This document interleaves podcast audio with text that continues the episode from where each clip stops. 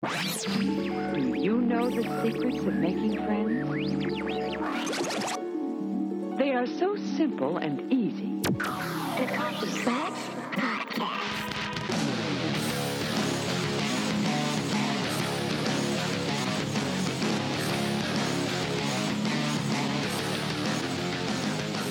Welcome to the Coffee Klatch Crew, the Magicians episode review. I'm Jason Pistorino, I'm Cristina Lomangino, and today we are reviewing episode 9, Lesser Evils. written by Elle Lipson and John McNamara, directed by Rebecca Johnson. IMDb gave this a 7.4, down a lot from episode 8, which was at an 8.7. Maybe they didn't like the singing. A lot of the people that wrote about the episode did like that, though. It was one of their favorite parts. Yeah, a lot of people did, yes. And uh, one of our Klatchers, Emily, did, and she wanted us to sing. So we're going to sing our parts right now, just a tuning fork. La la la la. No, we're not going to sing. You don't want that. The synopsis of the episode is get ready for a marriage, a kidnapping, a battle, a reunion, a goodbye, and an unthinkable betrayal. So let's go through that real quick. We had marriage, Marriage. Well, that would be the marriage with Eliot and, And- our new king. King Idri, right? Yep. Although Dilf. we did not see that coming. I thought it was going to be Margo and Princess. We had a kidnapping, that of Senator John Gaines. A battle, that was pretty obvious, the single combat. Although you can really hardly call that a battle. a reunion. Oh, family reunion between the fox and his son. Oh, yes, of course. A goodbye, that was, of course, Quentin to Alice. And an unthinkable betrayal. Well, I would say that was Julia all episode. For the past two episodes, really. It could also be Margo with Eliot. Oh, yeah, and Fen. Yeah. For sure. Let's go over our overall thoughts. What did you think about episode nine? I enjoyed it. It's not one of my favorites, but it was fun. It was lighthearted at times. There was a lot of good scenes, and the plots were great. There was nothing I was really complaining about. There were holes, but then they made sure that they filled that in for us, and I will go over that later. But uh, yeah, it was pretty good. Your lowest rating to date was for episode six, The Cock Barons, that you gave a 7.8. Did you like this more or less than that one? More. Okay. there was no storyline that I was bored with. That's when I really go down in grading. Like I'm not about all the technicals, although I do bring it up and it does harm me. And it does have input on what my grades are. It's more about am I enjoying myself? Because that's why I watch TV, that's why I go to the movies mm-hmm. because we work so hard every day all day. That when I sit down and watch TV, I want to be entertained, I want to enjoy it. I don't want to be bored. And nothing none of the scenes here bored me. I definitely wasn't bored, but it was for sure one of my least favorite episodes of the season. Really? Yeah, looking back, I was lowest on Cock Barons as well. I gave it a 7.5. I'm only a little up from that. I think also I was flying so high off the last episode, which I gave my highest rating a 9.5. I was really feeling Plan B and Word is Bond. This Yeah. felt like such a drastic change from those episodes. And Hmm. I was loving the return to book form, all of the emotional things going on with the characters, the magic of Fillory, and I sort of felt like we did a 180 on a lot of those things. My downsides, You're vicious. no, I'm going to give you upsides in a minute, but to start with my downside since I'm talking about it, just in general, a lot of these scenes felt really choppy. We're talking 10 second scenes. We would bounce from one to the next. You know that I don't like that. They left a bunch of dangling threads from a few episodes ago that I thought we'd have resolved, and we'll talk about all of those as we go along. We definitely took a hard break from the book. There were a few things in particular I didn't like Margo's move in this episode not to tell Fen. It felt really out of character for her, Yeah. especially given the emotional talk that they had last episode and what seemed to be forged there. I feel like they're doing wrong by her character for the sake of plot here in order to boost that. So you want to go into that now or wait? I mean, just do you agree, disagree? I agree with you. And we'll wait to go deeper into that later. Okay. Also, Quentin finally decides to let Alice go at the end of the episode, but only after he misses his chance to take out Reynard. Yeah, that was one of my complaints. So if he was going to eventually decide to let her go, Mm-hmm. He allowed the group to suffer, Senator Gaines to be taken, Yeah. Well, again, not helping out Julia. actually, this time I'm on Q's side because What are you not on Q's side? Let's Really? get real. Yeah, you defended him hardcore last week. Well, I think here's the deal. Julia didn't speak to him. He had no idea what was happening. All of a sudden, he was pushed over, Oh, agreed. and he didn't even have a second to think about it. And then he was frozen, so he couldn't release her. So I think had he had more time to plan this out, one probably would have come up with a better plan. Two, maybe he would have done it. Well, I definitely agree that Julia is not doing the right thing. She is way to blame throughout the episode on her actions. She's acting like a crazy person. Yeah. But I also don't love what's happening with Quentin's character. He cannot ever seem to step up to the plate. He's so lost in his own shit. Even in this episode, it feels much less now like it's about Alice and more like it's about him. He can't get over his loss, his suffering. He can't get out of his head. He doesn't know how to handle any of this. And, and I really am starting to get frustrated for him. I'm definitely frustrated for him, but I'm not frustrated at him and the character. At least this episode, I definitely am not. He went through a lot. He was just in a cage. came up for air because they took, because Julia took him out, which is another caged person that she took out, which we'll get into later. And he was thrusted into it. I, I, I mean, I'm repeating myself now, but uh, what do you expect from the guy? Well, what I expect is that in season two, for our main character, we would have one moment at some point where we feel a go Quentin feeling, where where we're happy and we see him succeed with something, anything. For example, take what Penny has gone through the past two episodes. You could certainly say that's worse than what anybody else has had to go through. Have we even heard him talk for two episodes about the fact that he still doesn't have magic? He doesn't have his hands. He signed his life away in a contract to the library. And yet, the moment things come up, anytime they come up, like in this scene, Penny, without a second's hesitation, walked right through those wards to go try to help Q. Yeah. He didn't even think about it. And you're never going to see that kind of reaction from Quentin. Now, I'm not saying this is all bad. I think Quentin is being written this way on purpose. And if so, I think they're doing a brilliant job. This is just like in the book, this unheroic main character. Uh, so I get that and I really like it. But all things combined, I'm just, I'm not feeling positive enough about anything except for the musical. The musical number was great. I really enjoyed it. I thought we needed a reprieve from the heaviness of this the episode. Well, what are we at? Episode nine. Correct. There's 13? Mm-hmm. So shit's got to fall apart for them to have a crescendo, you know? So maybe we're, we're watching the parts where things start to fall apart before they can come back. right. So, That could definitely be. yeah. I, I but I never like those parts. I'm really frustrated with commercial television. yeah, that's a little annoying too. Yeah, I I liked the musical. I liked the good. There was some really great emotional stuff happening oh, between yeah. Kady, Penny, and Julia.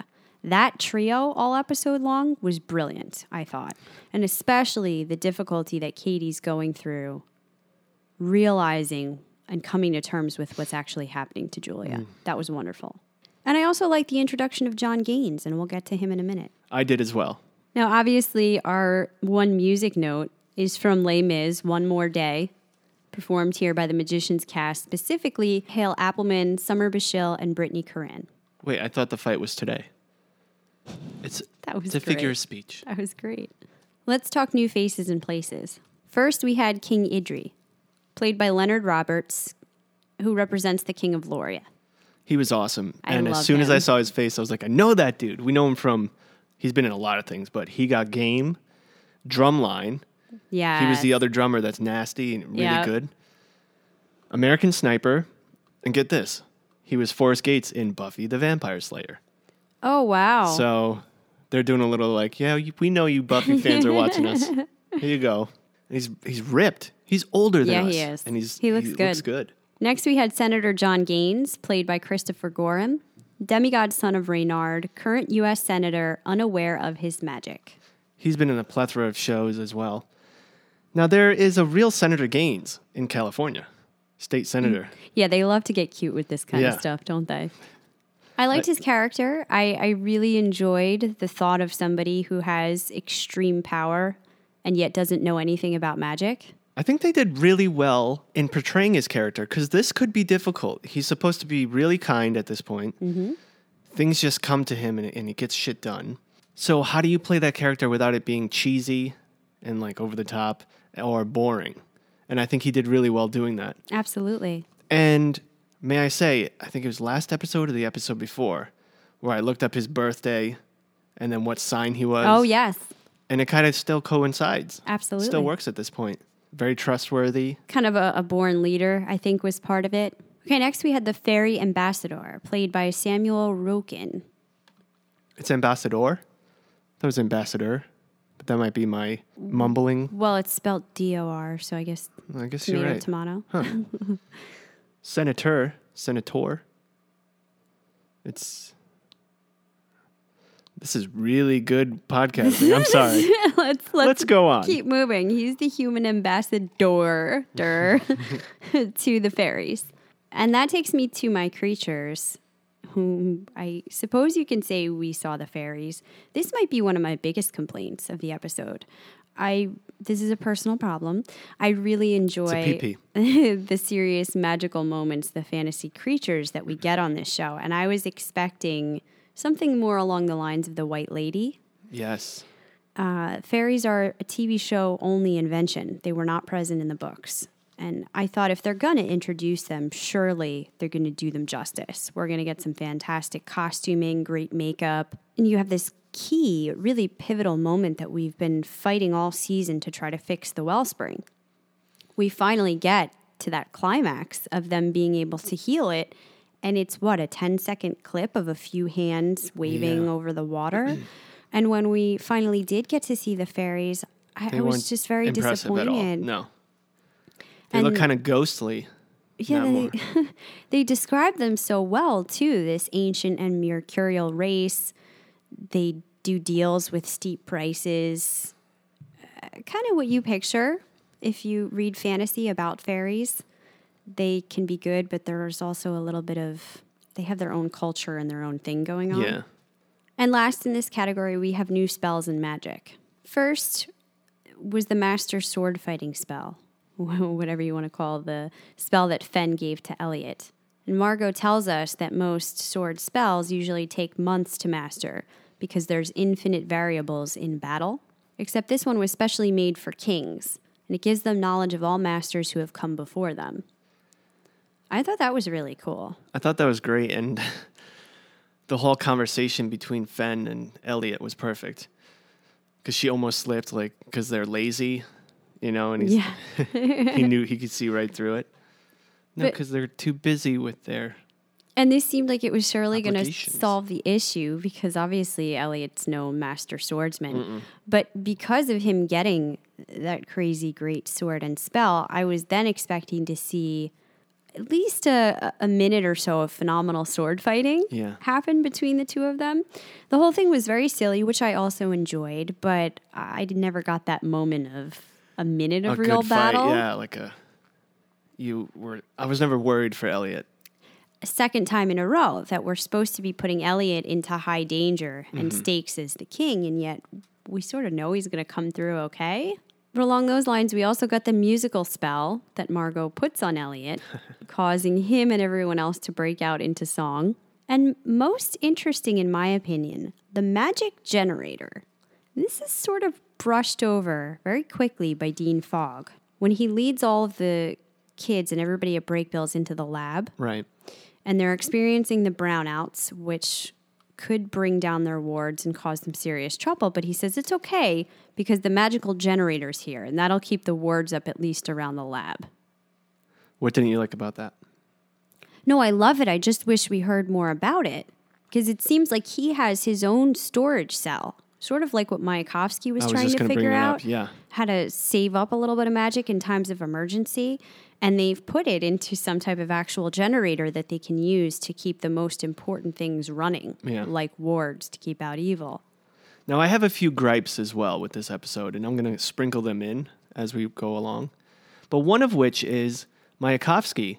Now that the wellspring is fixed, that whole great storyline that they could have had with Mayakovsky, mm-hmm. with him creating this battery, it's moot. Is it a dangling? That's that what I meant by dangling threads. Yeah. Yeah, so you have them too. You just don't want to seem like the bad guy who gives No, them no. all up front at the I beginning do. of I always episode. do. I always do. But as an overall, I, I, I enjoyed the show. Mm-hmm. Here's another one for you. There was no real recourse to killing the whole species of trees. nope. Nothing. Doesn't seem like it. Maybe the Fillorians are still mad at them, but they can't be because now they've gone ahead and saved the magic and saved them from the war, saved thousands of people from dying. What else can they do? Kill the beast, save the magic, save the war. Like, what else could they do? Yeah, and I thought that this was going to help them in battle because if we remember, the Lorians didn't actually have that great of numbers. They were increasing what it looked like they had through Alario's illusion magic. Right. Turned out they had under 3,000, but they had the one way forest on their side. With Julia blowing up the one way forest, I thought we'd see them get an edge. Another thing they brushed off very easily started this episode oh, well, the Fillorian soldiers are dipping out on us, on our rulers. And so now our numbers are low too. But that that's really kind of a sweep it under the rug Right. thing. And more than that, there was no ending to Julia being put into the White Spire dungeon. We thought you had mentioned last time the idea of her running into the Foo Fighter that we still don't know what happened to. And she was broken out very easily, so we didn't get to see anything with that. Chris, I have a few fun facts that will not improve your life, Okay. will not do anything to make you smarter, but that's what I do, right? So I have some real life magicians facts, okay. two of them. One of the most deadly tricks that magicians do is the bullet catch trick. Okay. That's where a gun is shot at them and they catch a bullet in their mouth mm. with their teeth. At least 12 magicians have died attempting this trick. So I'd say it's not a trick if you keep dying. it's luck at that yeah, that how do you practice that, you know? how do you do that, period? Yeah, I just thought that was kind of funny. And the most expensive magic show ever cost over $28 million. Whoa. And that's by Siegfried and Roy.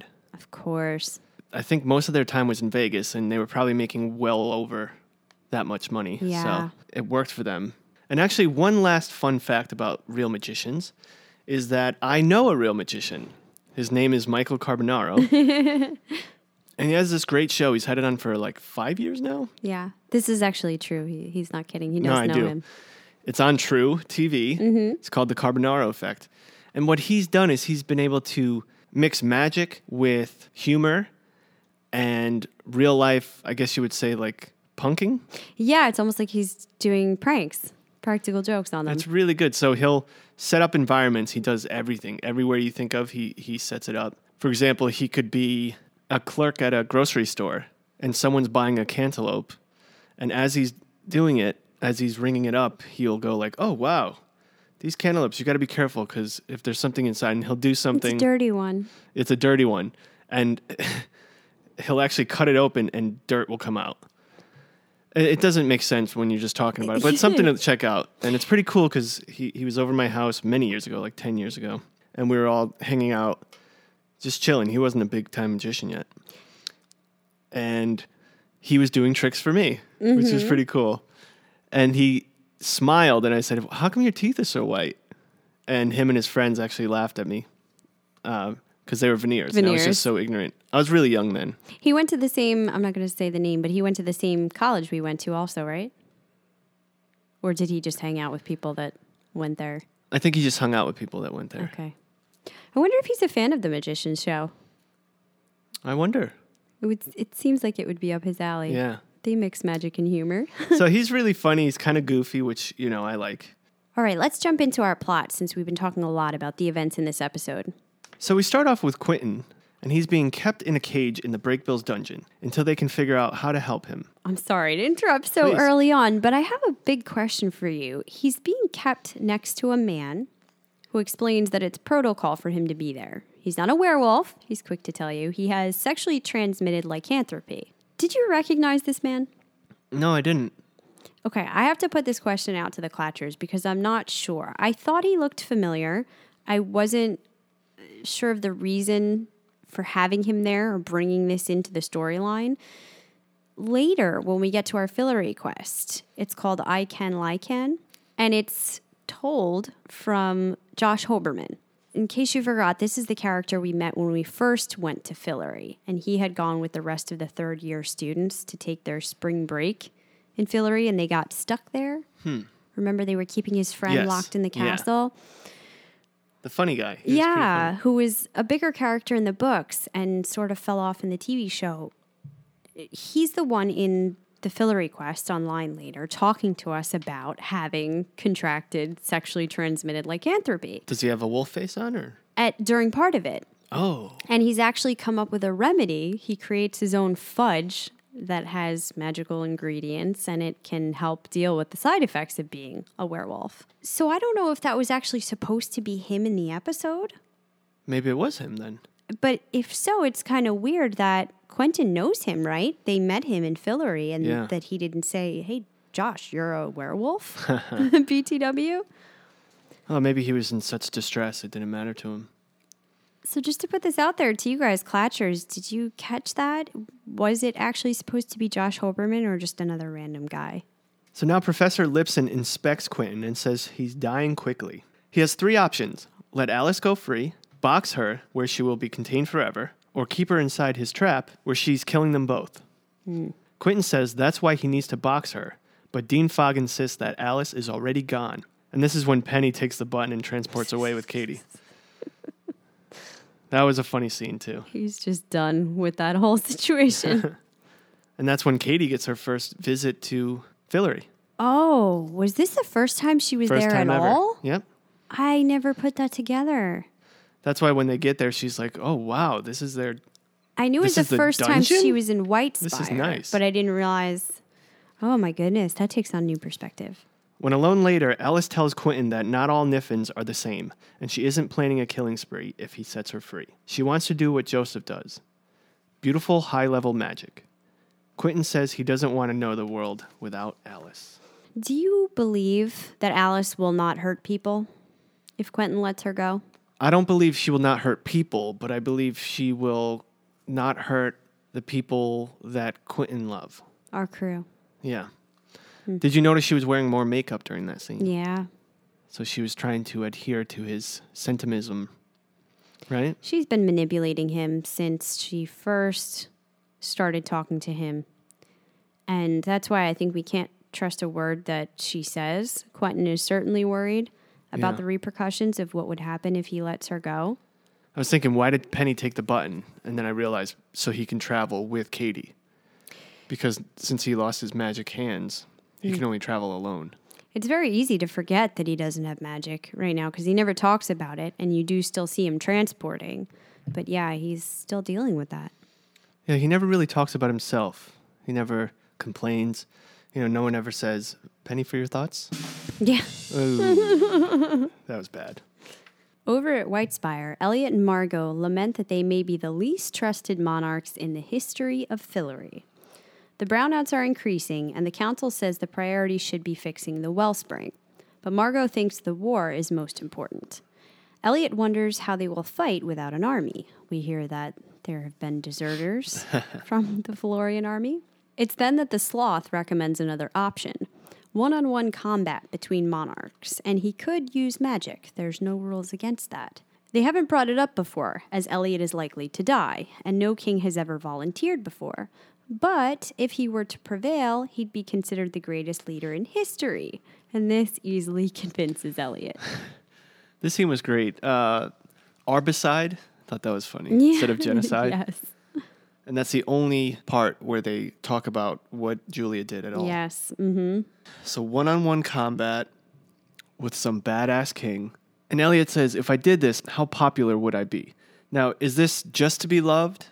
Or is it to get the Fillorians on their side? Meaning, like, would this get them all joined up with us? Yeah, for most of the episode, I, not in a bad way, but I was convinced that Eliot was only doing these things mostly for his own benefit. You know, he was taken in with the idea of having everyone love him, and later I thought he had taken the king as his husband because he was thinking a little bit selfishly. He didn't want to be lonely. Then at the very end of the episode, he says something to Margo that makes me think he's really been mostly considering the future of Fillory more than anything. Yeah. So you're more on that? I, I think so. I'm gonna gonna give Eliot the benefit of the doubt for now. Meanwhile, Kady and Penny sneak into the castle and go to find Julia in the dungeon. Okay, first of all, this is when you find out that Kady has never been there before and she's saying, like, oh, this is the dungeon? It's so nice. And he's Can't like, believe Eliot's ruler of all this. and then Penny says, don't be fooled by high gloss. This place sucks. Very Penny like. Now, Kady just waves her hands and the guard falls. And I've said it before and I'll say it again. They have the shittiest guards. How bad do you want some awesome warriors with super magic to be the guards of the friggin' castle? And they're getting a little carried away with Kady, I think, and her Abilities? no, just being this stereotypical badass bitch. Like she's always the one that's going to punch somebody in the face or snap her fingers and make them pass out. I don't want her to become that one dimensional of a magician, You see, you like their muscle. but I liked it here because Penny's not able to perform magic, so it kind of felt like she was taking care of him, which I enjoy. and I don't mind her being the muscle because who else do they have to be the muscle? They needed a muscle. Well, it used to be Penny who was really great with battle magic and Alice, and of course we have neither Oh, now. true. Yeah. So she has to step up. Mm-hmm. When they tell Julia, they're breaking her out because they found Reynard's son. They ask her why she's being kept there. So we do hear mention of the trees again. She laughs that there are now no more talking trees in Fillory in a way that made chills go up my spine Yeah. in a very Martin Chatwin fashion. What are you doing here? I killed trees. You killed trees? Talking trees. There are talking trees? Not anymore. That's crazy. and just just laughing and it's from that moment that penny realizes something's off it takes kady Yeah. a long time to face up to that and penny doesn't even say anything here but you can just see it in his face that's not funny i was really surprised that he did this at all that he said Yeah. not a word to eliot and margo I know. I was thinking, is has he given up on Fillory? Has he given up on those friends? Hmm. And again, when you split up, bad things happen. They need to Yeah. decide things and work things out together as a group. I love the introduction of his son. That makes me Yeah. way more interested in everything. But I think I'm just not connected to Reynard enough as a villain. I really liked Martin Chatwin as a villain. Yeah. I was entertained by him. him. That's what I, I think so. I don't feel the same way about Reynard. Well, I think what they're doing wrong, and I think this is what's bothering you, is that they together. So there's two kings and two queens mm-hmm. of Fillory. So obviously Q can't be there with them, and neither can Alice. So never mind that. But they have their friends. They're going to war that day, and they're not even worried about that. They're going to find the sun, which they could just wait on that because the fox isn't going to find the sun. They're safe in Fillory So why don't you help out your fellow Fillorian king and queen? and then work together to get rid of Reynard. Exactly. They don't even have a plan right now. It's not No. like, oh, we have this thing and it's definitely going to beat him. It's, oh, we know where his son is, so let's go and wing it. Let's show him what magic is. Yeah. You know? We're getting ahead of ourselves. Well, I can see Kady and Julia have been doing that this whole time, but I was a little bit disbelieving that Penny would be pulled into that because we know him to be smarter yeah. when it comes to those types of things. He's blinded with love, maybe? Yeah, I can I can give him that. And then back over to Margo, who says Eliot is in over his head with this duel. There are only two sword fighting spells that anyone knows of, and they both take months to master because there are almost infinite variables in any given match. He might get a few good moves in, but King Idri has fought 14 duels, and all of his opponents are dead. So he's a skilled sword master. Oh, very skilled. It turns out Reynard's son is John Gaines, a U.S. Senator on the road to the White House. Penny says he did a psychic scan. Gaines has more magic coming off him than every magician on Earth combined, and yet he knows nothing about magic. He also did a scan when he was watching his speeches, and he mm-hmm. believes everything he's saying. So he's not being manipulative, using magic to manipulate the masses. And he's not just a flat out liar, as you might expect Exactly. from a politician. He's actually a good guy trying to do good in the world. And he's kind of hot as shit, yeah. as Kady puts it. they had to add that in there too. Well, do you think they added that in there as a love interest in the future? She was the one that actually spoke to him and tried to help him out. I think it was just a way to reinforce the kind of cutesy thing that's happening between Kady and Penny, oh, rediscovering their love for each other. Like, what? You think he's hot? Because she immediately responds with, Well, he's not really my type, though. You Yeah. know, it's not like that. Very cute. But that's pretty incredible, though. More magic than every magician on earth combined. And he's only a demigod. I don't think we've gotten a real perspective on the power of a god up until now. Yeah. That kind of puts it in focus. And the fox is a real, true god? He's a full god. Jeez. Yeah. Well, we don't have any perspective because Ember's a douche and we don't know his powers. Yeah, but it's like now, how did Julia ever think they were going to beat this guy? How are they going to beat this guy? They did not think it through at all. We'll come back to them in a minute. First, Fen comes to Eliot and says she can help with his duel problem. Her grandfather forged a sword for a high king who banished without ever claiming it. It was made with an accompanying spell by Umber himself, and when it's written for a king, it's easy to perform. With both, he will be a master. It brings to him the knowledge of all people who have wielded that sword before him. Fen says all her life she has put her family first, and now that means Eliot and their baby. It's a super duper sword. This sentence is particularly important. Yeah. Because it foreshadows the way baby. she's viewing the two of them, the child they're about to bring in this world, and the weight that's going to come with Margo's decision later. For sure. And they have another moment. He promises to try not to die again. You can see that rekindled Hmm. something happening. And he feels marginally less fucked now. Yes. That's so Eliot. But if it has the power to grant the wisdom of every sword wielder of that sword before, isn't that not much because everyone was a king who didn't know much? Or was it a great sword that her father, her grandfather endowed magic to? So or is already it had just every master swordsman and not Oh. necessarily those who have handled that blade? that would be some some good skills. And if so, shouldn't he just have it? I mean, it kind of sucks that it goes, Goes away, the minute a blackout happens, you know?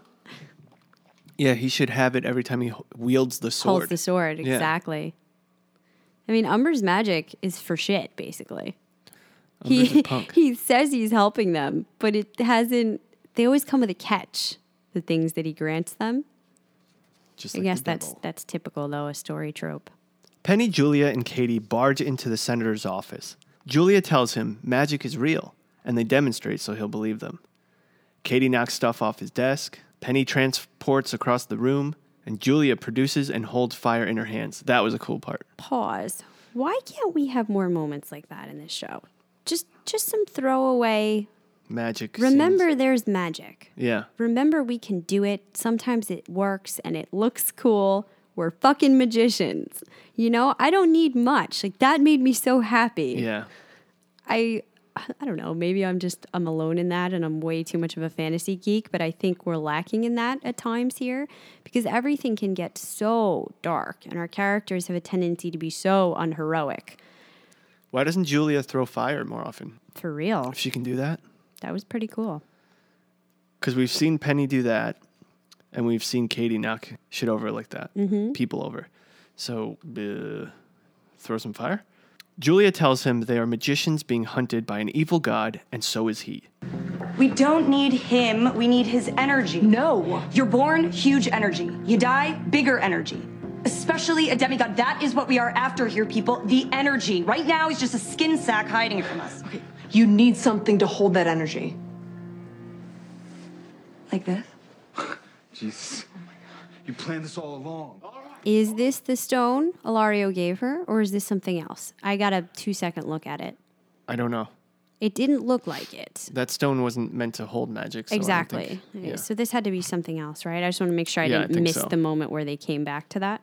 When the senator gets angry and lashes out, he inadvertently knocks them all back with magic, but then faints. Penny stops Julia and says they won't kill him. We'll do something almost as bad. There she is, getting out of control again. And I almost forgot what their plan was in the first place, but they had talked about these spells that people would use against gods back in the day when they were after women. And the fact that they took a tremendous amount of magic and they don't have that kind of power anymore. So they Yeah. wanted to trap his magical power and be able to use it in some fashion. And I guess she thinks if they kill him, she can harness it into an object. We haven't heard about that type of magic before. That seems pretty high level. You can actually steal another magician's magic. Yeah. Why don't people go around killing magicians all the time? Why doesn't a Martin Chatwin Like Highlander. Yo, why doesn't a Martin Chatwin constantly pop up and just become more and more powerful Yeah, why didn't they get his powers when he because he kills other people? I guess they didn't harness it, but Hmm. yeah. still, I mean, he had to go through a lot coming to Fillory, drinking the wellspring to get his Yes. energy. So th- I, this is another one of those areas where they bring in a concept that could be really high level and cool, but they don't do enough to tell me what's happening there. And I knew that he would get angry and show some magic. I knew. Yeah, that was great. Funny that he still didn't believe afterwards. And it takes such a small thing. I kind of like Because it he was starting to of believe. how he believes it later. But even himself doing this, Mm-hmm. he, he still doesn't get it about magic. Well, it would take you a while too if someone just told you. I think if I saw somebody Oh, fire produce fire Yeah. in their hands, I might be won over. Question: Would you have killed him? No. All No, definitely not. Then how confident are you that you can get him on your side? I think it it was pretty evident even early on that he was a good guy and if he was shown the seriousness of the situation and what's at stake here, mm-hmm. that he might be brought over to the side of good. I would feel pretty strongly about that. I think most normal people with a shade would probably see that as the better option and not just like let's kill him. So I guess that was her plan: just kill him. If you were gonna do that, then don't even show him magic. Just kill him. I think she probably just came up with it on the fly. She had that thing with her in case Oh, because sh- she doesn't care anymore. If it comes to that, that's a totally viable option. Then how would she kill the fox? Oh, by getting the the the power. That's right. Yeah, I wonder though. Uh, here's all these questions we have about it. Does she release it in one burst and then it's gone? Does she somehow take in the magic? It's very interesting. Good question. Let's talk about the well problem. Margo speaks with the sloth because she's the most honest one.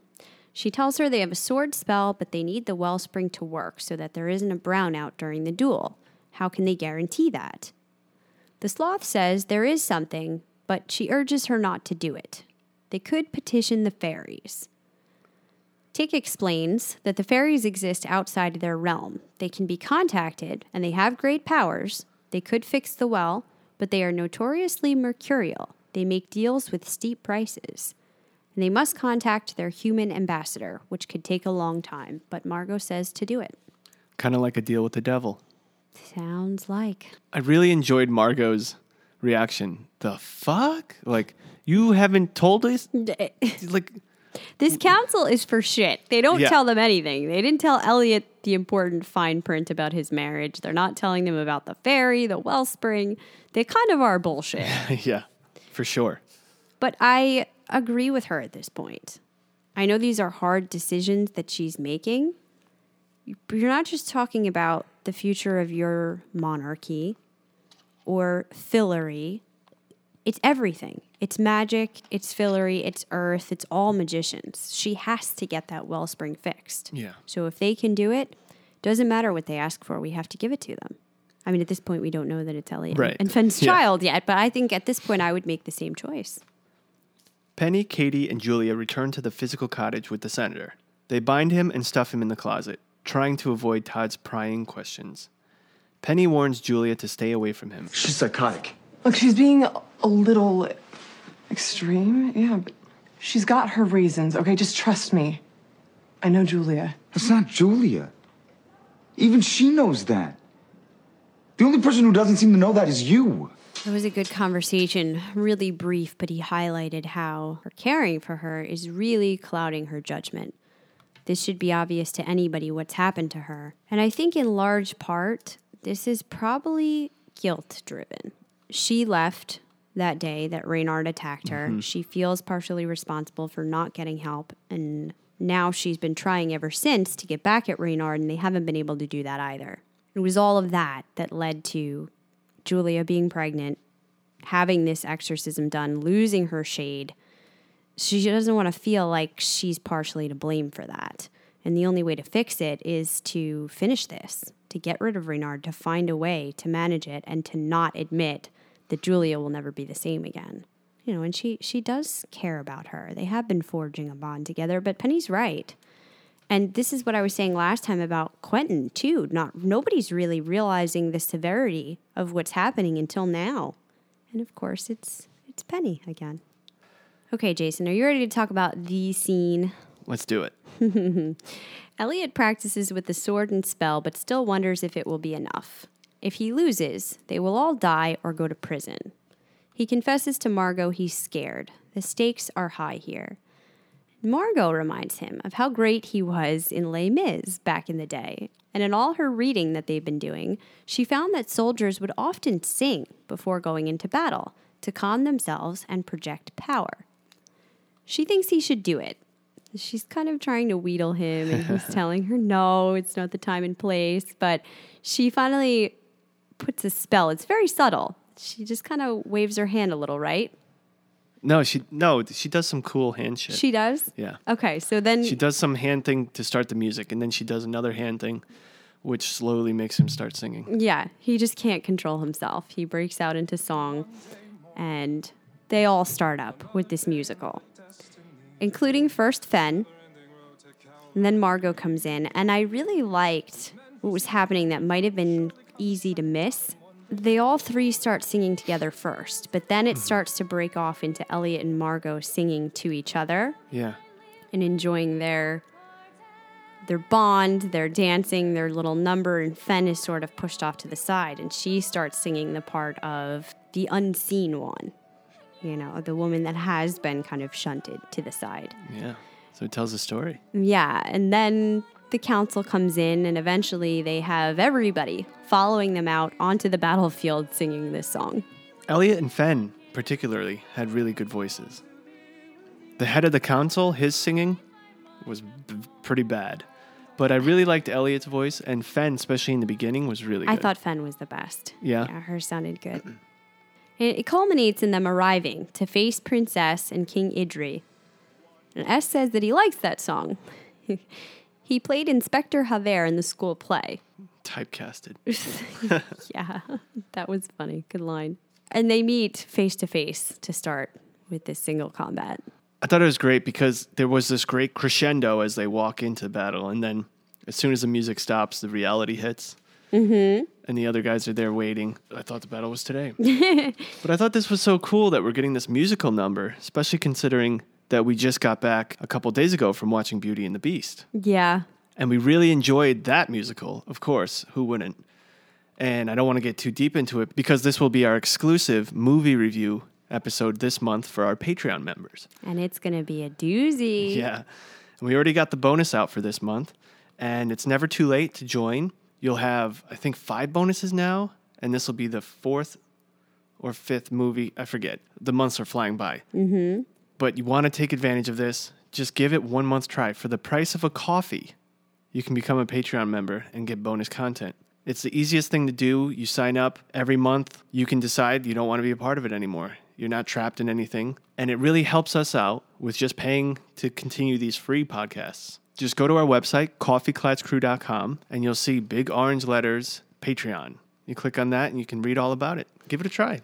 I think we're a fourth of the way towards hitting our first goal that we set for ourselves, which is going to help with a lot of things we're trying to do around here to improve the quality of the podcast and to keep us going.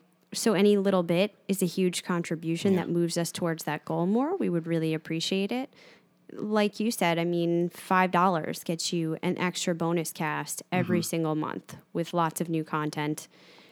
I think we had promised 40 minutes per episode, but we definitely usually wind up going Like over and that. half, yeah. And the next level up, you get the bonus as well as the movie cast. And those are really in depth. We put a lot into that. I think if you are considering it, now is a really good month to check it out. And all contributors have access to a special timeline where all the Klatchers can speak amongst each other in our own little environment. It's really cool. And they've been doing that, putting up great comments, suggestions, extra stuff that you can check out. They're even doing voicemails where Mm. they contribute to the podcast themselves with their own voice. And which we play really some of the responses on air. Yeah. Even if you give us a dollar, it'll go a long way. We get thousands of listeners. If half of you give us a dollar, that'll pay for our bandwidth, and that would really help out. We've also said it before if you can't commit to the monthly membership, there's also a button on our website where you could just choose to make a one time donation. And that's any amount that you would like to put in. Back to the episode, I had one more thing to add about our musical number. I thought the best part was midway through, Margo stops and says, Sorry, I had to skip some verses. They're great, but they don't really apply to our situation. it was perfect. I love when they get out of the box like that. Watching them fight, what did you think? We have a man with a huge sword who's obviously very knowledgeable in fighting, the Dilf. And we have our beautiful Eliot, who's a little dangly and, uh, you know, He's not a little awkward. the typical swordsman, but he does have this spell on his side. I'm feeling pretty good about it. And it was funny because they only just start to get into this combat, and Idri ups and runs away. It looks like he's bailing on the fight. And the way he runs, there's no music. It's just you hear him like running away. That's just it. And Eliot kind of turns and says, "Oh, Does this mean it's over? Did I win? But S says the battle isn't over until one ruler is dead. So Eliot runs after him. it was good comic relief. Definitely. So, as much as I did like the musical, it was also one of my qualms with the episode because I read a couple of articles and I agree that in order to obtain the rights to use that, Must have been expensive. Mm, they had to have paid money. and I did feel we were shortchanged so much in the areas, say, of the fairies, getting some really amazing costuming, makeup, even if they had to do some CGI for some of those scenes. We could have taken the money towards that. And that's not to say we couldn't have had a musical number. Right. They could have done anything and just not had it have been a Les Mis song. Definitely the way the fairies looked, but also just making it really magical with them healing. The wellspring. Because that this was has the been worst. our this has been our problem. The wellspring. This is a big issue that they're having, and instead of just a two second clip of hands, they could have made this a brilliant, beautiful hands scene. that I didn't even realize what was going on until it was almost over. The water just changed from one color to another. Yeah. This is supposed to be the font of all magic. Mm-hmm. In the universe, you need to give that a 30 second clip at least. It needs to be beautiful and magical. And they should have made it where even the fairies struggled We to had to fix see it. it. Like That it was, was- very difficult for them, you know? It was unforgivable. Unforgivable. So they probably didn't have the money for that. And then how about the money for the battle? This is how they were able to skimp on that, which was clever, making it a one on one battle. So there's only a few of their, I still men? like that. which is great because you know, most expensive things is having an epic battle with a thousand people And on we each didn't side, need that. CGI and all that. No, we didn't need that, but they could have been a little more grandiose. They were just in a field. There was like wasn't 10 much people to it. behind You could them. see that they don't have much of a budget, which I didn't mind, but But then you didn't even have Idri and. Eliot sword fighting that much. right.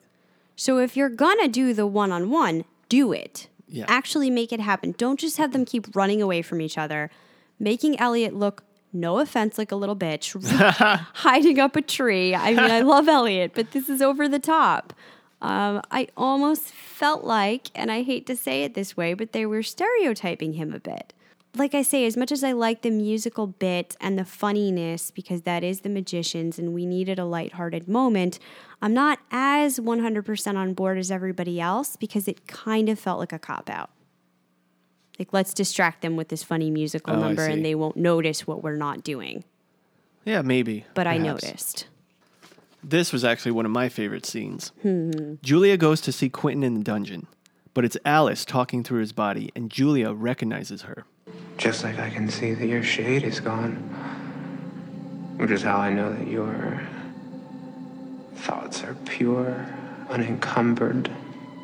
I'm right, aren't I? We both know life is not cloudy with regret, need, sadness. We both know life is crystalline, clear, cold, sharp. Yeah. He's bleeding. God, he's so weak. Yeah, great scene. Did you like it because of Jason Ralph's acting, having to be Alice inside of Quentin's body? I liked it because of that, and I liked it because we had kind of like a inception.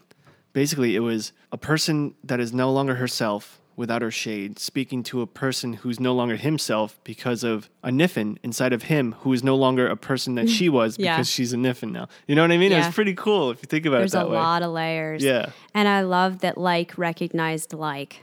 Yes. Julia knew immediately that it was Alice inside of there and that she was changed. And Alice knew immediately that Julia no longer had a shade and she was changed. Changed.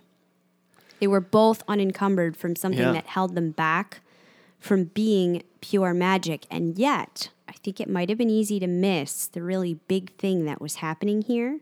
100% Alice is not Alice anymore mm-hmm. The way she talked to Julia in that moment, reveling in being free of those chains, the world is clear now.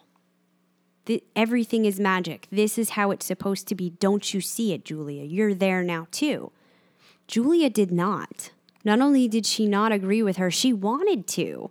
For a minute, you could see it in her face. But she was immediately distracted by wait a second, you're doing something to Quentin he's hurting, he's bleeding, something's not right here. So there is something of her humanity left Yeah. that felt for him in that minute. I don't think she's all gone. And I've said last podcast that they're going to find a way to fix her shade for sure. I was really worried that they wouldn't be able to do that because it seemed pretty bad. We hadn't seen any moments of humanity from her other than this. But that was definitely there, and it also highlighted as how much it was not there anymore for Alice. I, I don't think there is any fixing Alice. Uh, I, yeah, I guess you might be right on that. I can't foresee her being fixed, but maybe she can be that powerful being that comes in every so often to help them. You would hope maybe. so. I I'm mean, guess they, I'm, I don't think so, but I'm hoping. They Yeah. left it very ambiguous by the end of the episode. I know we'll we'll talk about that when we get there. So this is you see this is where you really see how much Q is being affected. Mm-hmm. He's dying literally, and Julia saw it firsthand. So again, for her to just throw him to the Why it Fox, confuses me yeah. for that to happen after everything Quentin's experiencing, for him to not utilize Alice to help this situation, and in the end just decide to let her go. Bad decision making, Yeah. guys. Really bad. I enjoyed the next scene where Reynard starts to call out to John in his mind, saying he can answer his questions and that John's place is with him. John is really disturbed by it. It actually seems like it's causing him physical pain. So they take him to the hospital wing of Brakebills. When they arrive, they see Julia was already there to get help for Quentin.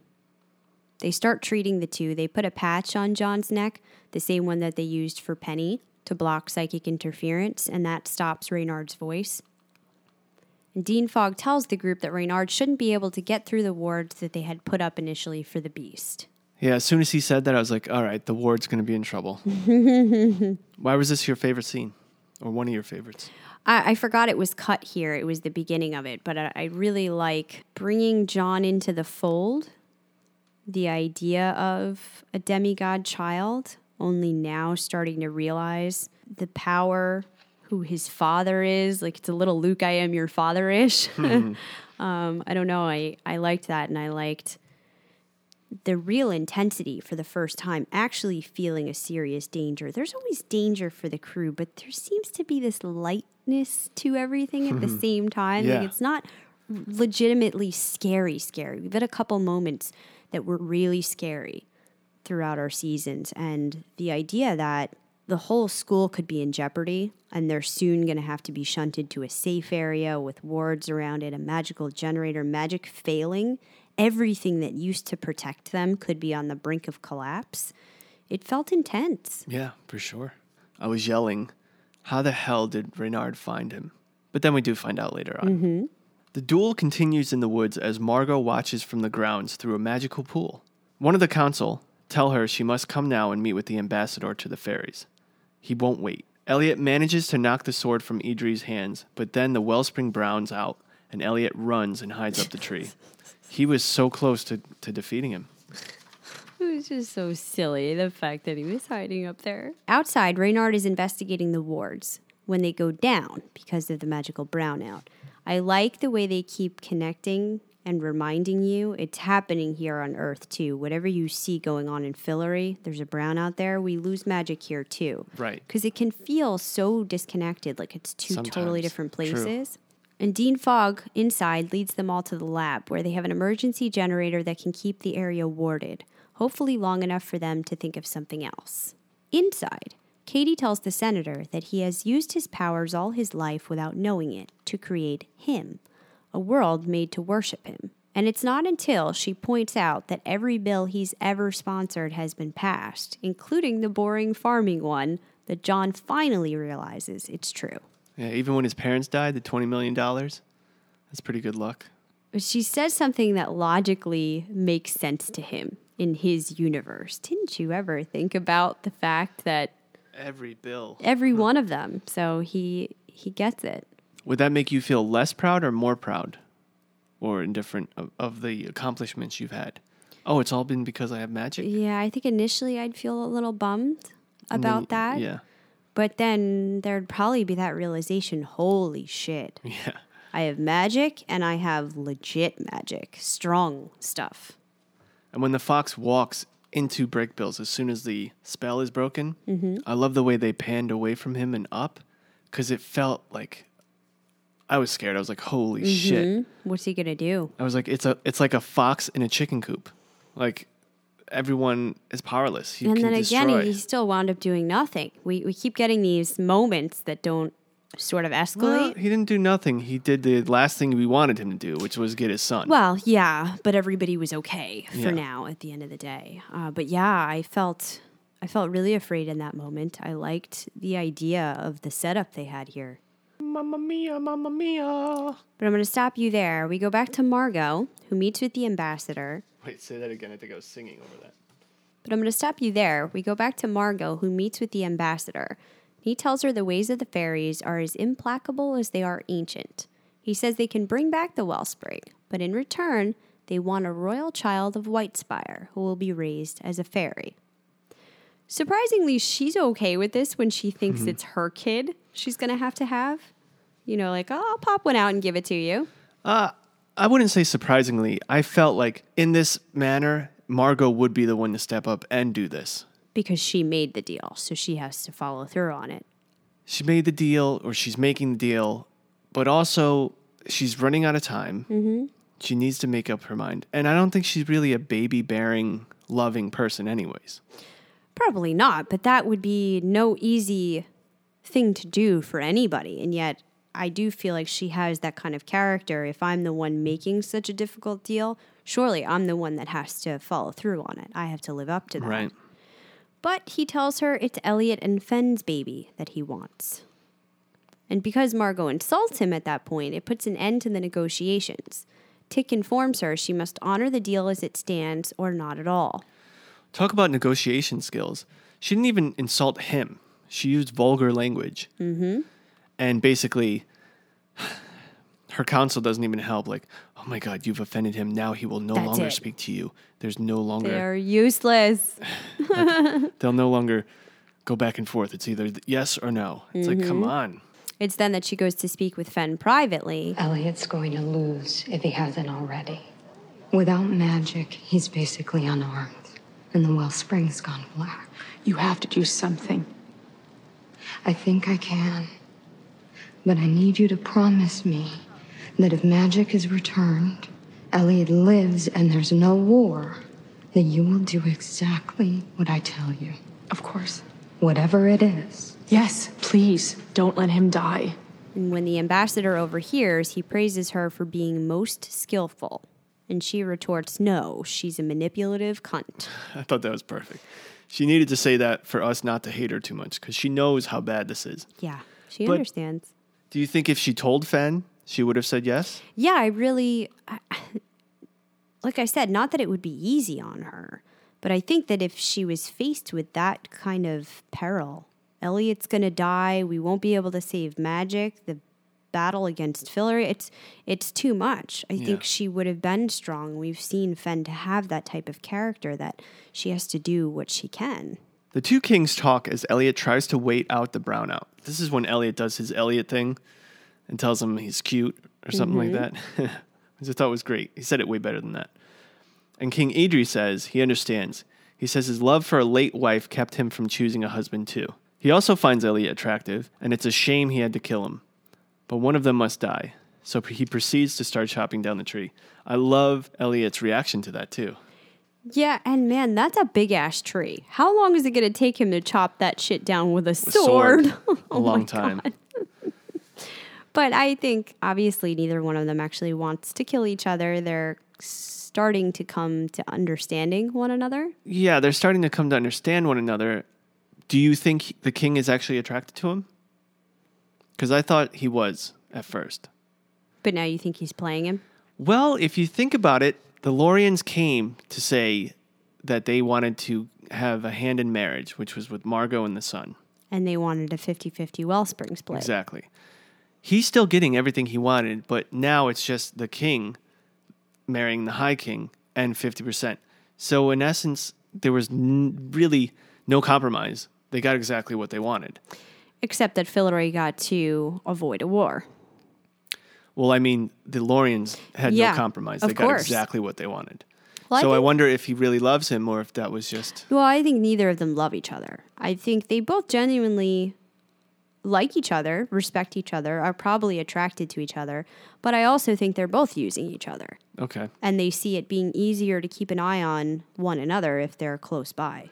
Because Eliot's using him to stop the war and to get everything on a cool slate so he can actually start to make Fillory better. But he's also using him so that his one big misery here is that he can no longer have the sex life that he did before.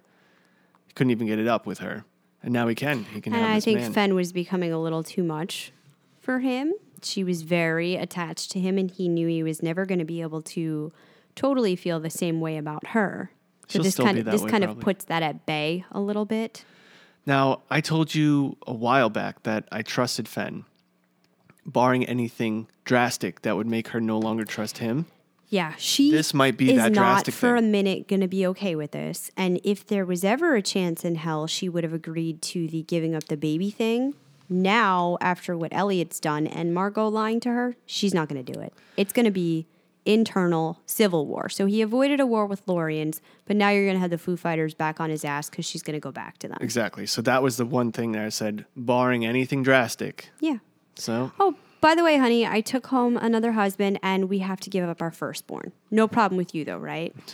I mean, how does Eliot not see that this is going to be an issue? Is he blind?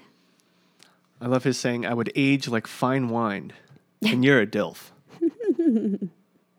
Okay, back to Brakebills. Julia leads Quentin away to the edge of the wards. She tells him to make a deal with Alice. If she kills Reynard, he frees her. And then she pushes him back outside of the wards right next to Reynard. Reynard says even with the thing that's inside Quentin right now, he's nowhere near as interesting as Julia. What do you make of that? An all powerful Niffin being contained inside of there, and Julia is still more interesting. Maybe there's something about Julia we have yet to know. Hmm. Intriguing. And it's not just the shade thing because he already found that out last episode that she had a little shade amputation. I wrote in my notes, what the fuck, Julia? What a bitch. as soon as she pushed My him. God, I know. Penny immediately rushes in to try to save Quentin, but Reynard freezes them both and starts talking to Julia again. And it's then that John walks up. He tells Reynard not to hurt the others. And because Reynard really only wants John, he takes him and leaves. And he's already manipulating John, saying, Mm-hmm. Oh, I had no intention of hurting them. I wasn't going to hurt them. I was afraid they were going to hurt, Hurt you. you. My son. This is also the scene where we find out how the hell the fox found out who her, his son was. And there you go, the security camera. And major oversight that nobody thought to sit John down. Mm-hmm. and tell him. Remember that evil god guy that we were talking about? Okay, he's your father. Yeah. He's a trickster fox. These are all the things he does. I know you're just learning about this whole magic thing and you're going to meet your father for the first time, but you need to I guess they didn't have time to kind of be that. appraised. That's that's dead important. They were in the office explaining shit to him. They had to they had to tell him some of this stuff. Well, the other o- oversight is something that you brought to my attention, which was Julia never even wore that magic necklace that she had made by the illusionist to be invisible to the fox. This was supposed to give her her in to take care of him. And instead she just pushes Quentin into the ring. Set your Alice sniffing free. Let's do it. I have a question for you, and I believe I've asked you this before. Do you believe you're a product of nature versus nurture? Do you mean do I think I'm one or the other? That the same person could be a different person if given a certain different circumstance growing up? So that's nurture. Yeah. Yeah, nature, this is an ongoing psychological argument. Are we more shaped by things that are totally out of our control? Biological presets, you know, our DNA, things that exactly. we inherit from our parents, that would be nature. Or is it more nurture that two people with the exact same set of biological readings With could a different respond life totally differently with life experience? I happen to believe that it's a firm 50 50 split. That means you don't know. No, I really truly believe that we're very strongly influenced by our nature. Mm-hmm. Regardless of our nurture or upbringing, what we do to fight against things, there are things that are programmed in you that you cannot change. Okay. They're there and there's nothing you can do about it. But I also believe that's not everything. And yes, two kids could grow up identical twins, In a different environment. but in different environments turn out to be two sort of different people. Okay, so do you believe in the nurture part enough that it's a good chance that Senator Gaines won't be manipulated and persuaded to join the Fox? Yeah, well, because you also have to take into account that Reynard is only 50% of his Oh, that's right. Makeup, unless it's, Well, yeah, it's the powerful part, though. unless it's different with gods. Now, I don't know. Maybe it's just a womb that houses them. You know, does the mom actually contribute anything How big is the room? biologically to that? You know, she might not. She might just be housing him until he's ready to be birthed. So it's a womb in the house? So, Living womb? oh my God. Bed womb? Sorry, I'm getting tired. That that would be important though, because that makes you really way more Yeah. of Reynard's son than anything. But they do still call him a demigod, insinuating he's part human, takes part from his mother. That already helps him out if she's not an he evil seems like a trickster good fox. guy. He seems like a good guy. At the same time, he was still in pursuit of power, but in a good way. In a good becoming a president to be in power of the people, but Yeah, for the people. He was using his power in a good way, which I, I think already exemplifies what he would do with power. He already Mm-hmm. had that test put to him and proved that he was capable of handling it. I think it depends on what face Reynard shows him and what he promises him, because he might not necessarily think he's doing something bad. But we've already seen him trying to manipulate him. What if he talks him into doing something that John thinks is For the good. for the good. I could see that being where it goes wrong. Julia killed your brother Your mother, and your mother. Dana, who's probably dead now, Jeez. the Haxon Paxon that was guarding you, a forest full of sentient trees. He doesn't know that though. yeah, you but- know? And this is when we get that quick shot of the fairies fixing the wellspring. Mm-hmm. Just their hands. And back to Idri chopping at the tree. Eliot sees the magic returns, re ups the sword spell, and hops down to face him. Magic's back. Bitch. And then Julie awakes to find herself in a locked room. Kady had her placed in a clean room where there is no magic inside of Brakebills. She has finally realized that she's been making excuses for Julia, but she came to her senses after seeing what she did to Quentin. After all, it was just luck that he survived. She says Julia fed him to Reynard, and all Julia sees anymore is what she wants. I've been trying to understand you. At least that's what I thought. What I've really been doing is trying to make excuses for you. But I can't anymore. Not after what you did to Quentin today. You don't feel anymore, not the way a human does, Kady says. She knows it's not her fault, but until they can figure something else out, she needs to stay there. And I was really happy that we hmm. had this moment because Kady's very smart. And because of everything we talked about earlier, I can appreciate why it was hard for her to get to this point. But I'm glad they didn't leave us with that continuing, that she came to her senses and somebody's got to take control of the situation. But after all that damage she did, now she's back in the spot, really, that she was in the beginning of this episode. Who's that? Julia. Stuck inside a cell, you mean? Yeah. Yeah, but no magic. No magic. There's nothing she can do to get out of that. if the crew had spoken to Eliot and Margo beforehand, We wouldn't be in that position. Yeah. they had spoken to him, they'd be like, all right, yeah, you, you need to find the fox. This is what Julia's up to. She's not in her right head. We got to figure that out. But we're about to go to war. Can you help us out with this first? Eliot returns to the castle with Idri as an honored guest. They came to an agreement. They are getting married. It turns out all Fillorian monarchs are entitled to both a wife and a husband, and no one told them that. Mm-hmm. So no one has to die. They both are going to get married, and there's a 50 50 split of the wellspring. And peace. But 50 50 split, does that mean they're going to take 50% of the liquid out? Because won't that affect the magic? Or somehow anyways? just they pull 50% of the magic. I, I mean, I feel like it's plenty of magic for everybody. Who cares? Yeah, why don't you guys stop living way the fuck out in the Why do they need a percentage? Come live What- in you- Phil- Fillory. None of it really makes sense. What happens to the people that live all the way on the islands? Do they get no magic? And if so, why is Earth getting so much magic? Lori Oh, is that's a right good there question. and they're not getting any, but Earth and all these other places get plenty. do? That that's a good question. Hmm. He privately explains to Margo that it's not just for him. He will be able to f- perform diplomatic espionage during pillow talk. the council informs them all that the wellspring is fixed. That's when the fairies show up. And shit's about to She's the only one that saw the fairies. And everything is coming up Eliot. Yeah, not for long, I think. I love that though. Well, everything's coming up Eliot, meaning everything's good. Yeah. That's perfect. I want to be his friend. I want to hang out with him. And in our final scene, alone in a field, Quentin crushes his Niffin box, deciding he can't bring himself to contain Alice for all eternity in there. However, he can't keep her inside of himself anymore either. It's killing them both. So reluctantly, he sets her free, saying he hopes she won't do evil.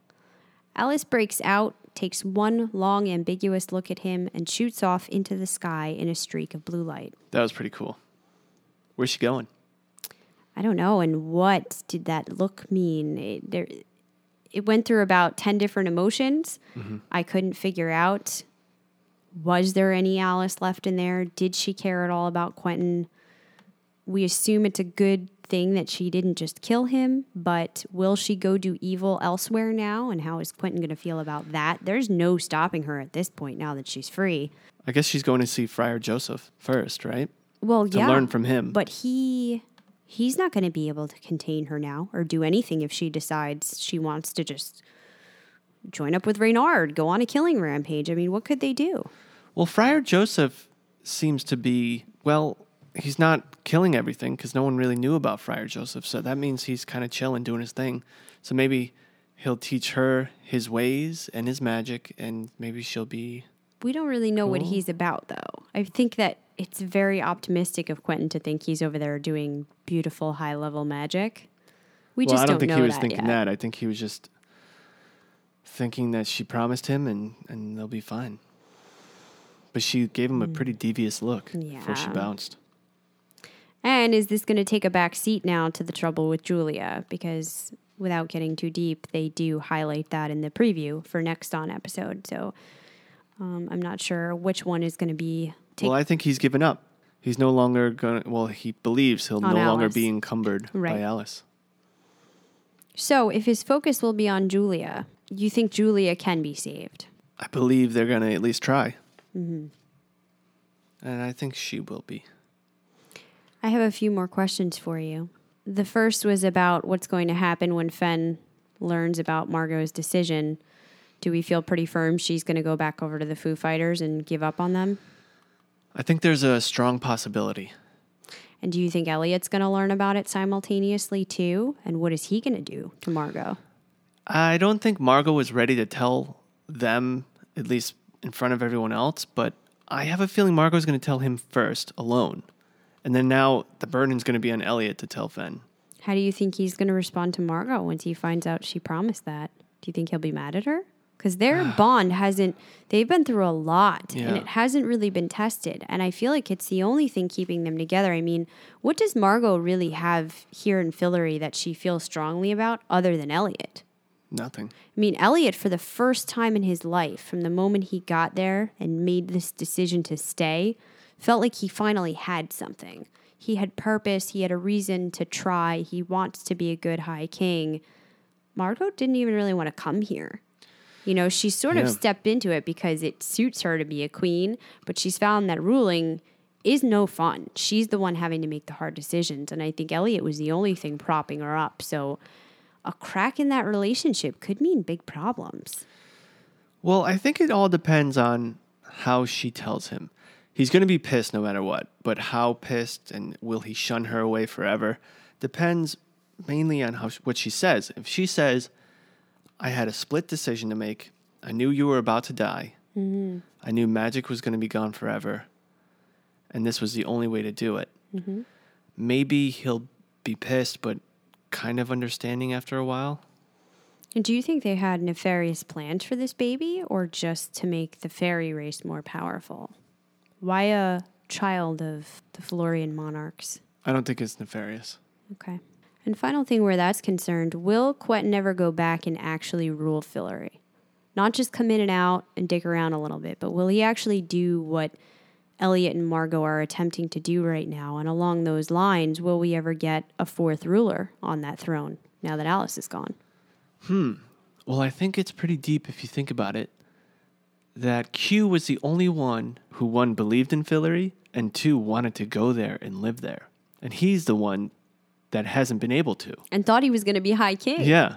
Now that he has this burden off his shoulders, literally, maybe this will allow him to go back to Fillory and, and chase the dream he actually had. I think he needs to do that. I think Yeah. honestly, that's the only thing that can help him right now. He needs to go there and rule and get his mind on the way it helped Eliot. I think it could really help Quentin too. And who's the fourth child of Earth going to be? I mean, we kept thinking all along, why isn't Penny being offered a position? This is kind of bullshit. But now that Kady's there too, how do you offer it to one and not the other? Mm, yeah. It's a good question. Once again, Dean Fogg wasn't there to help. And once again, no more resolve on the penny in his hands and his magic thing. Or the library Right. and what that means. I guess they're in no rush to come chasing after him if we haven't seen that yet. I feel good about that. Well, apparently they're in no rush to fix them either. Good point. Okay, Jason, let's do our rating. What do you give episode 9 on a scale of 1 to 10 crowns? I went 8.8. 8.8. Yeah. Pretty high. You were at a 9.1 or 3 last time. 9.1. Okay, so you're only a little down from that. Yeah. Well, as I said, there were some holes, there were some things that we could scrutinize, but I wasn't bored. And that's what really matters to me. Okay, I gave it an 8. Now that you've explained what your feelings were, that's understandable. But you said this was your least favorite, but this is nowhere near your lowest no, score. I, I said it was my my least after the Cock Barrens. Both of us really did not like that. It was the only episode we rated sevens on. I gave it a 7.5, you a 7.8. So I knew I liked it more than that. But my next step up from that was all the way to an 8.5 for episode two, Hotel Spa Potions. Okay. So I tried to weigh out, I liked it a little in between those two, and thus I went with an 8. okay. But that's still a really great rating. I mean, really, anything 7.5 and above is good TV for me. It's just a matter of how much. Um, it is a big drop from my 9.5 last time, but that was my favorite episode so far. And for most valuable magician, who do you got? I have Fen. Fuck, I put Fen. Stop it. She's the most obscure character. How could it be that you right, put her? Let me explain first. Well, you asked me first. I know, but now so that you know that there's really Okay. a reason why I did it. Okay. I put Fen because everyone else made their mistakes. Margo, she did save the day, but she made a huge sacrifice that we don't know Mm. what the results will be. Agreed. Julia, come on. she messed a lot of shit up. Kady was good, but she's been, you know, more crucial. On and on and on. We've given Fen it to was the Penny too one- many times. Yeah. And Fen was the one that gave Eliot the sword. Saved and the day explained with how her to do magic. it. And Well, basically her grandfather's magic, but you Yeah. know. So that's why I gave it to Fen. What's funny is she's also the one that is going to be hurt the most from this episode. Well, because she was self sacrificing. Not only has she given up her idea of a future, fallen in love with a man that she knows doesn't love her back and can never love her back the way she loves him, she gave up what used to be her allegiance to the Foo Fighters. And you have to figure that in Fillory, if you're part of this group that feels that strongly, to all of a sudden turn and go to the other side to be on the child of earth side, mm-hmm. that's got to make you kind of an outcast in your own society. So she's sort of given up her old family and friends because she believes in Eliot so much. And she started to come over to Margo as well. And I think the whole speech and what they went through of almost losing Eliot last time made her and Margo very close. So when she gives him the sword, she tells him, Nothing used to matter to me more than my family, but you're my family now. Mm-hmm. You and this baby, this is it. I want this to work. I want you as a ruler to work. I believe that you can fix Fillory. Mm-hmm.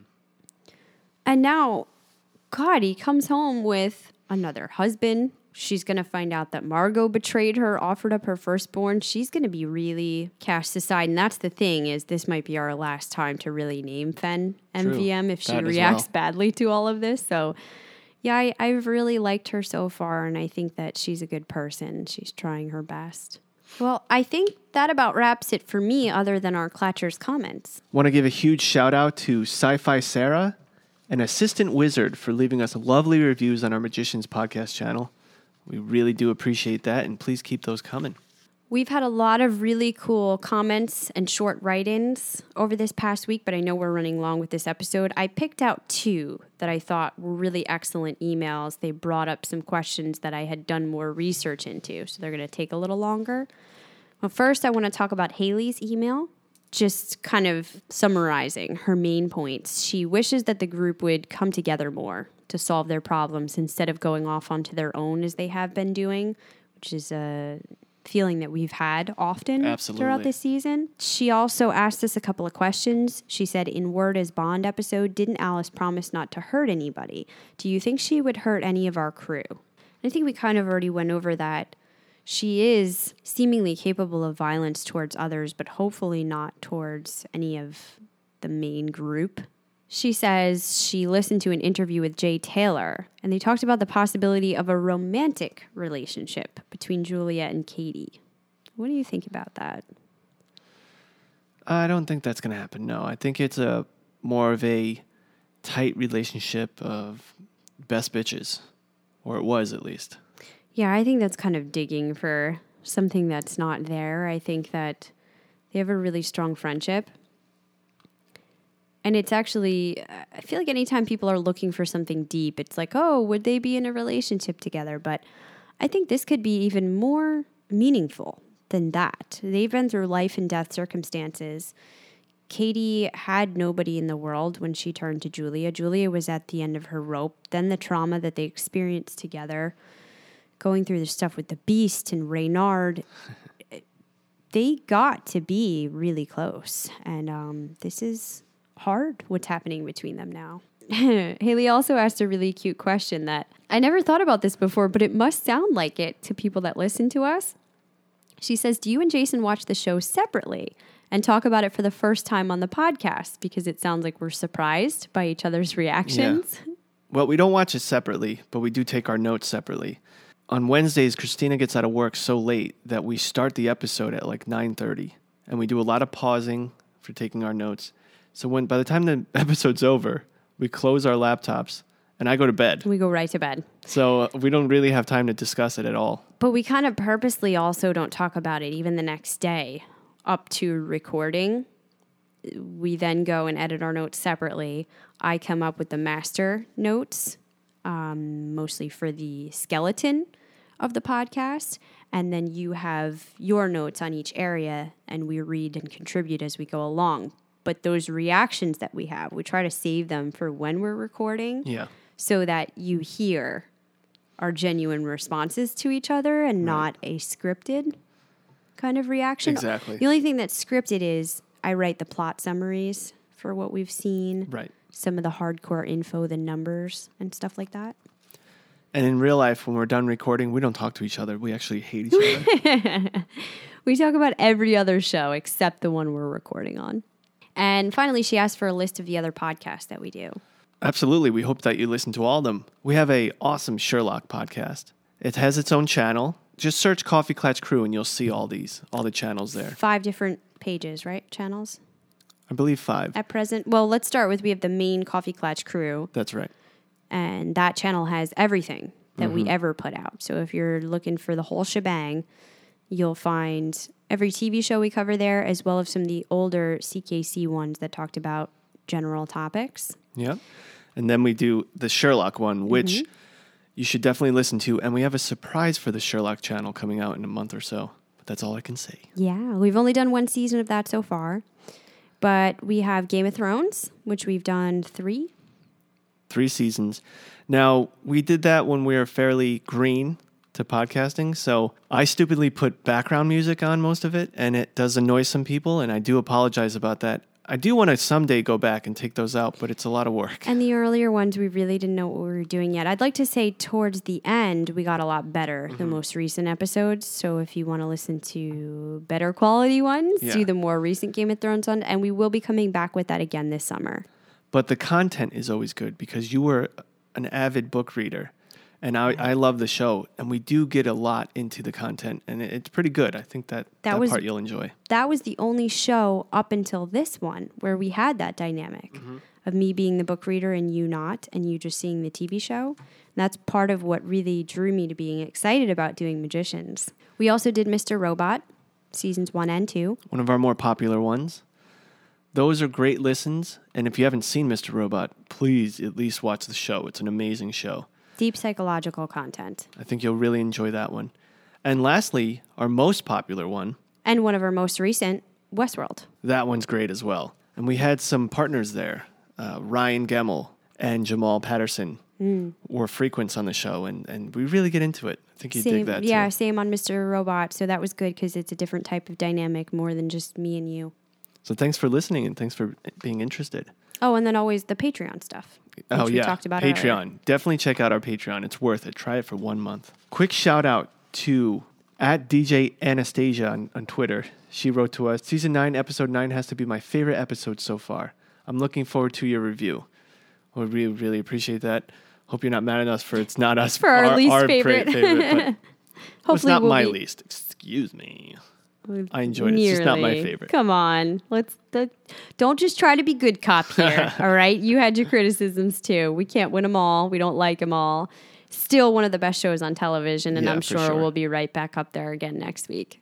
And also, shout out to at Amanon Jones. She writes, This episode took me out.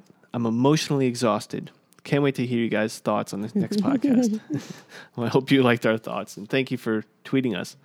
Keep those coming. And if you haven't yet, you can follow us at CKC Podcast. Okay, and last but not least, we got an email from first time writer, I believe, Kai, who says, I too am a fan of Penny, and you've been discussing his sacrifices and how he's the unsung hero of the group. I completely agree, but there's one thing that bothers me a bit about how his sacrifices have escalated from saving the day countless times to literally signing his life and soul away. This is the fact that Penny is the only character who is specifically written as a person of color in the main crew. Now, I'm certainly not going to chalk up the way that he's treated by the group to the fact that he's brown, since every bit of your in depth analysis of his habits and personality is true. He tends to try and work things out by himself. His powers are unique to him, and he definitely likes his snappy, sarcastic comebacks. Yet Arjun Gupta's casting was deliberate, and the script shows Penny is also aware of the fact that he is the only POC. By one of his lines, that's actually one of my favorite quotes. Quentin, we could go hunt her together. Penny, let's go hunt the white lady? People like me get shot for saying shit like that. I love that. also scene. one of my favorites. um, which is from the ever quotable episode The Flying Forest. I paused the show and laughed for a good five minutes. As a whole, though, The Magicians has done a really great job of not letting Penny become a stereotypical South Asian character. He is indeed an integral part of the plot. He's heroic, sexy, and got to jab at Quentin for giving him an Indian accent in one of his dreams. However, I do think it's worth a mention the show made a deliberate choice to make him a person of color. Perhaps I should have prefaced with the note that I am also South Asian and currently a student at one of the most liberal universities in the country, but I love Penny as a character so much I had to say it to someone.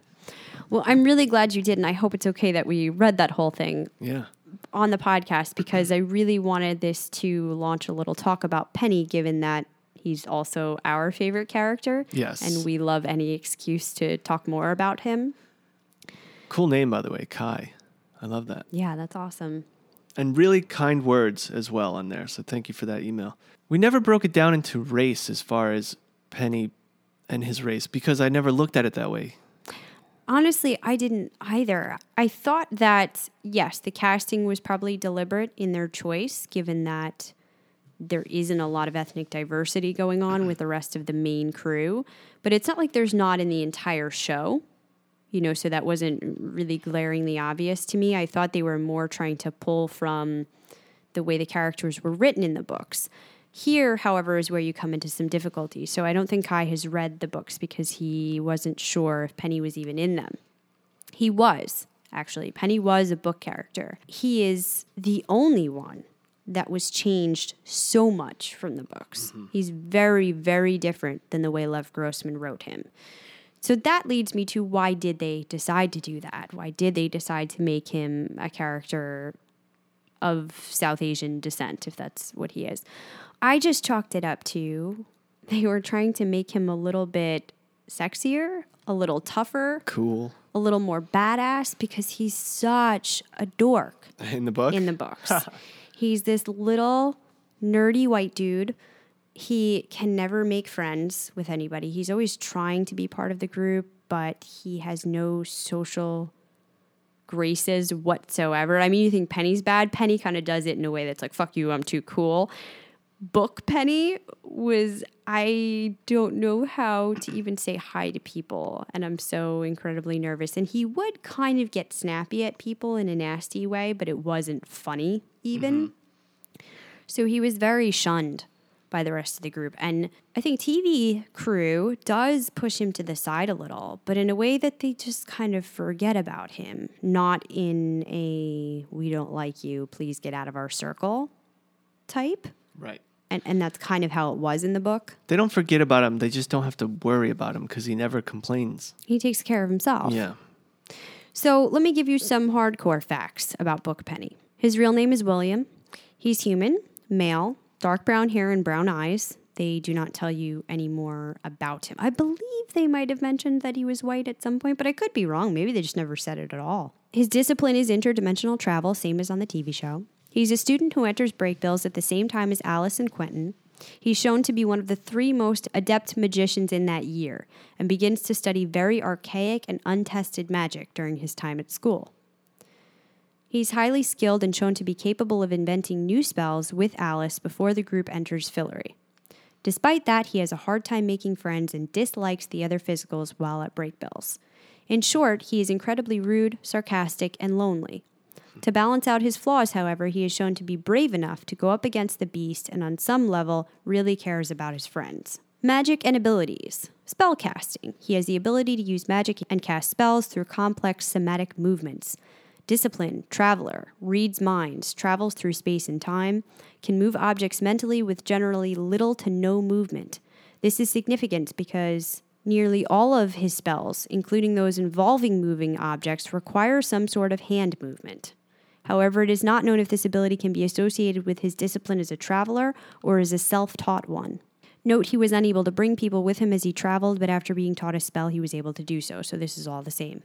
Penny first appears during the Brakebills entrance exam. Much to Quentin's surprise, Penny finishes the test in just 20 minutes and passes. During the first year, he was paired up with Quentin and Alice when the three were given a chance to move up early into the second year class. As Alice and Quentin became closer, Penny started to keep to himself, and after the test was the only one of the three who did not make it into the second year with Alice and Quentin. Later, he attacked Quentin, And while the two were recovering from their fight in the infirmary, Penny said that he blamed Quentin for the fact that he did not advance with him and Alice. Oh.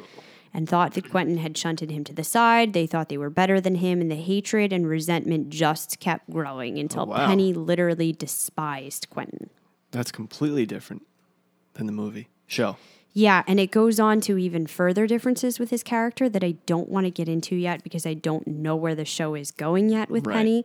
But what starts out sounding like the same basic component starts to veer off until the branches go further and further, and you are miles away from what we now have with TV Penny. And I think they wanted to make people like him, despite the fact that he's tough and rude and makes sarcastic comments. He's also funny, he's brave, he's selfless. And generally, I mean, we like him.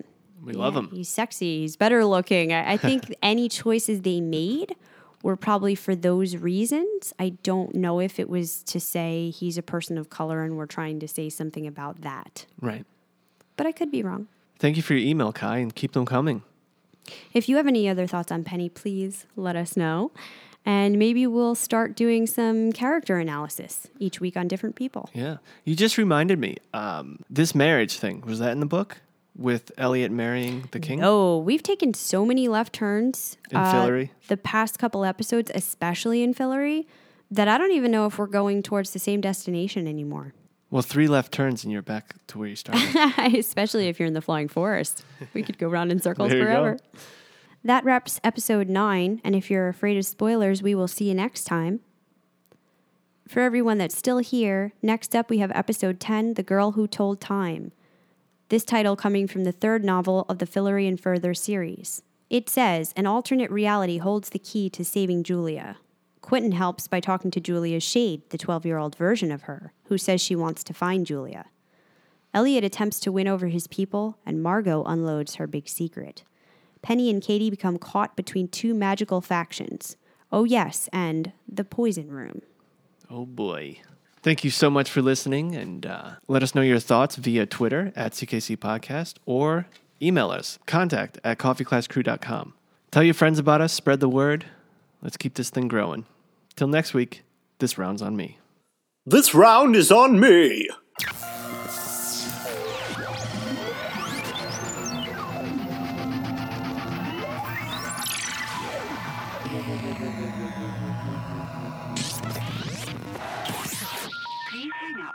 Again.